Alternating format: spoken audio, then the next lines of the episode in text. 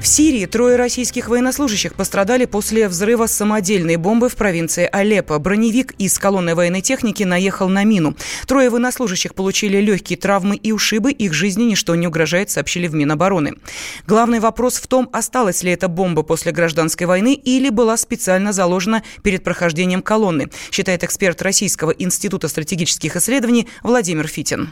По ситуации в Сирии подложить мог кто угодно. Там такое количество группировок, в том числе тех, кто хотел бы обеспечить какие-то провокационные действия. Пока не будет каких-то оснований подозревать конкретную группировку, говорить очень трудно. Очень много желающих сделать так, чтобы ситуация в Сирии осложнилась существенно. Естественно, будут стараться выяснить, поскольку это затронуло интересы российских военных, от кого зависело вот это происшествие, слава богу, не приведшее к жертвам. Самое главное выяснить, намеренно это было сделано применительно к тому, чтобы могли подорваться российские военнослужащие, или это просто одна из мин, которые в течение вот этой гражданской войны была заложена и не предназначалась конкретно российским военным. первого ноября российские и турецкие военные начали первое патрулирование района сирийско-турецкой границы. Военная полиция контролировала два участка на западе и востоке зоны, в которой Турция проводила военную операцию против курдских формирований. ГИБДД прогнозирует увеличение смертности на дорогах в России. В ведомстве отметили, что с начала года в ДТП погибло больше пятнадцати тысяч человек. По статистике, шесть процентов из тех, кто попадает в аварии, умирают до приезда скорой помощи. Еще шестнадцать процентов в первые дни в больницах. Руководитель общественной системы обеспечения безопасности дорожного движения Константин Крохмаль считает, что большинство ДТП происходит из-за некомпетентности водителей.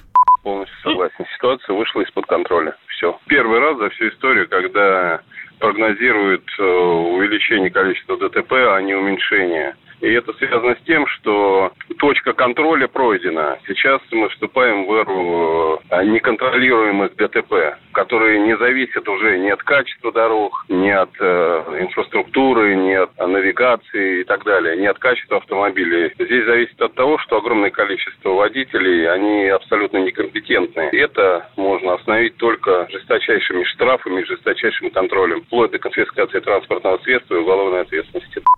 Тем временем в эм че эс отчитались, что больше ста дорожно-транспортных происшествий с начала этого года переросли в чрезвычайную ситуацию, когда в аварии погибли более пяти человек.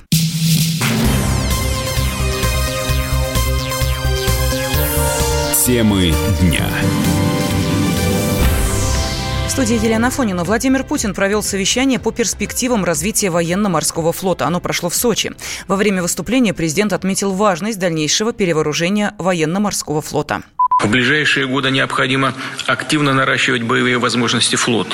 Во многом это зависит от планового поступления в боевой состав эм эф, фрегатов и подводных лодок, доработанных под применение гиперзвуковых ракет «Циркон».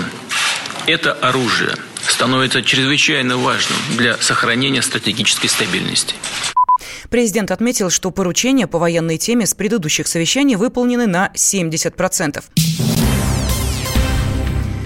В Минздраве Иркутской области прокомментировали видео, на котором врач скорой помощи ищет диагнозы в интернете.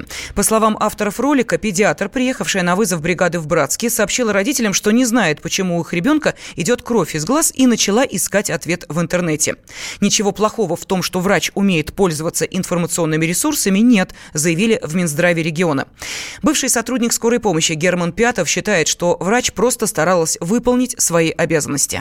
Она имеет возможность связаться с подстанцией. На центральной подстанции есть врачи-консультанты, которые гораздо быстрее смогут просто ответить на ее вопросы. То есть она звонит, описывает симптоматику. Возможно, она как бы боялась потерять лицо, да, в присутствии родственников. Обычно всегда со стороны родственников имеется некоторое давление психологическое. Вот они стоят тут над душой, что называется. Да. Она просто пыталась выполнить свои должностные обязанности всеми доступными способами. Поэтому я считаю, что здесь не должно быть возмущения. Вопрос в том, что ну, там она обязана знать эту симптоматику, не обязана знать. Это уже оценит аттестационная комиссия. Я думаю, что по этой громкой истории, скорее всего, проведут аттестацию этого врача, проверят ее знания. Вот. Ну, к сожалению, в массе, конечно, уровень знаний падает. Дело в том, что вообще-то ну, доктор там, или фельдшер, или врач выездной бригады скорой помощи, там, педиатрической помощи, да.